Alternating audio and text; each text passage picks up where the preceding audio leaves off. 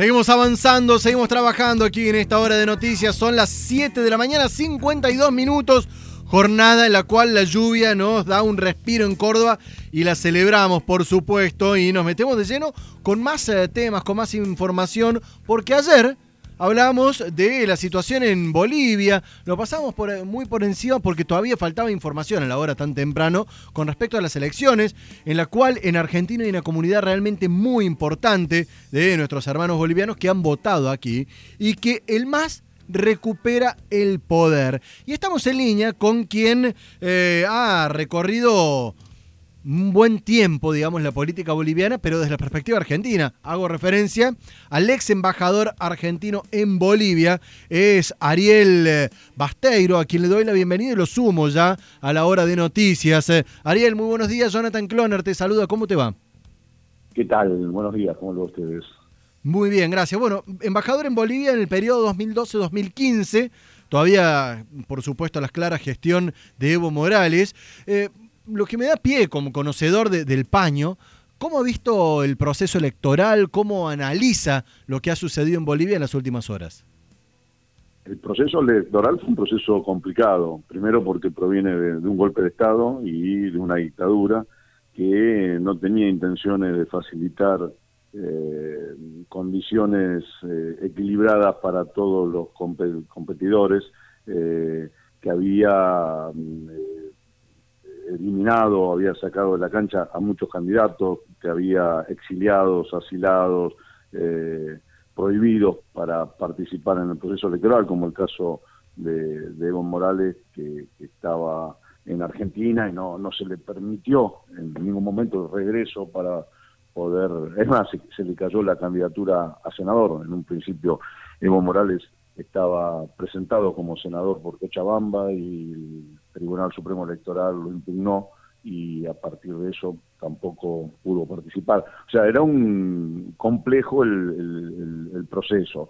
Eh, la elección eh, contra los cálculos, supongo, fundamentalmente de la derecha, no, no de aquellos que veíamos que se ganaba, que se ganaba sin inconveniente, que iba a haber un triunfo del MAS. Quizás para algunos fue una sorpresa que se llegue, como se va a llegar, al 55, 56% de los votos eh, en apoyo a, la fórmula de Lucho Arce y de David Choquehuanca.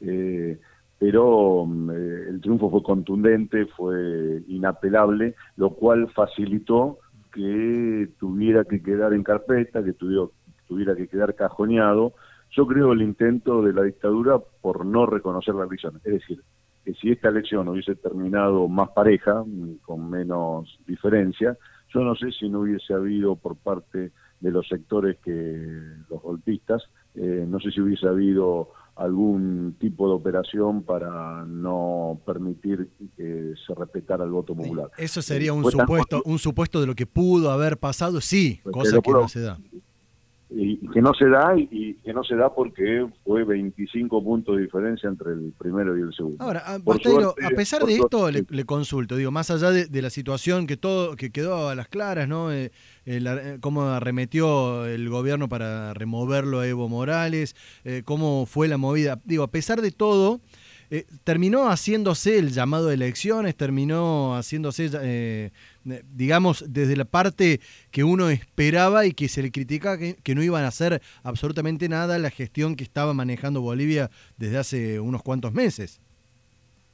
Sí, se llegó al, proceso electoral después de tres o por eso dije que el proceso no, no fue sencillo. Después de tres o cuatro postergaciones, tres postergaciones, se llegó al 18 de octubre mm, generada por un levantamiento popular que hubo allá por el mes de principio de septiembre que impuso, eh, reclamó de manera enérgica eh, que se hiciese la elección el 18 de octubre.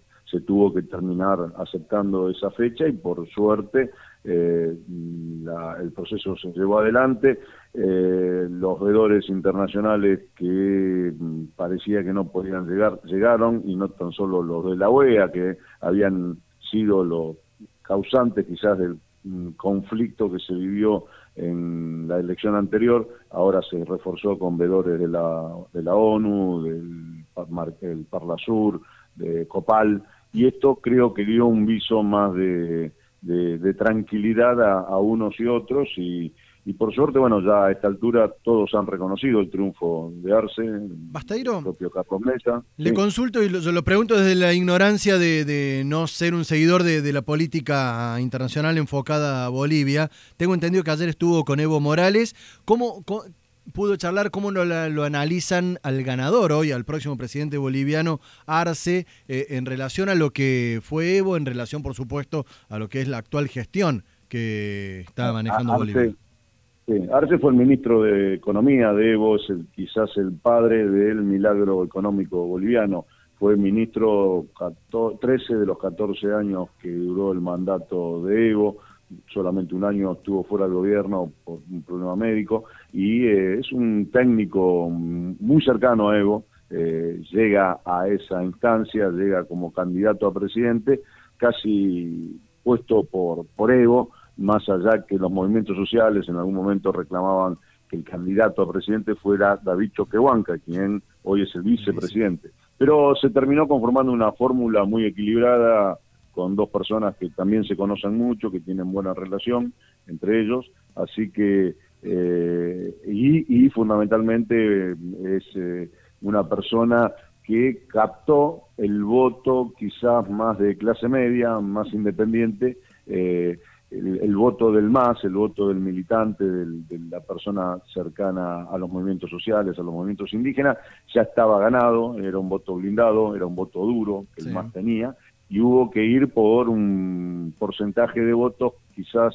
eh, con más clase mediero y el perfil de, Lucho Arce eh, encaja muy bien en esa en ese perfil. Así que eh, es un economista que, estudió incluso se preparó no tan solo en las universidades bolivianas sino en las universidades del exterior técnicamente muy sólido y, y que mm, a lo largo de los años de ministro demostró eh, una gran capacidad de gestión. Así que hay un buen pronóstico para poder seguir creyendo que, el próximo gobierno que, encabece Lucho recupere mucho de los desastres que hizo en tan solo un año eh, Yaní Áñez. ¿no? Ariel Basteiro, ex embajador.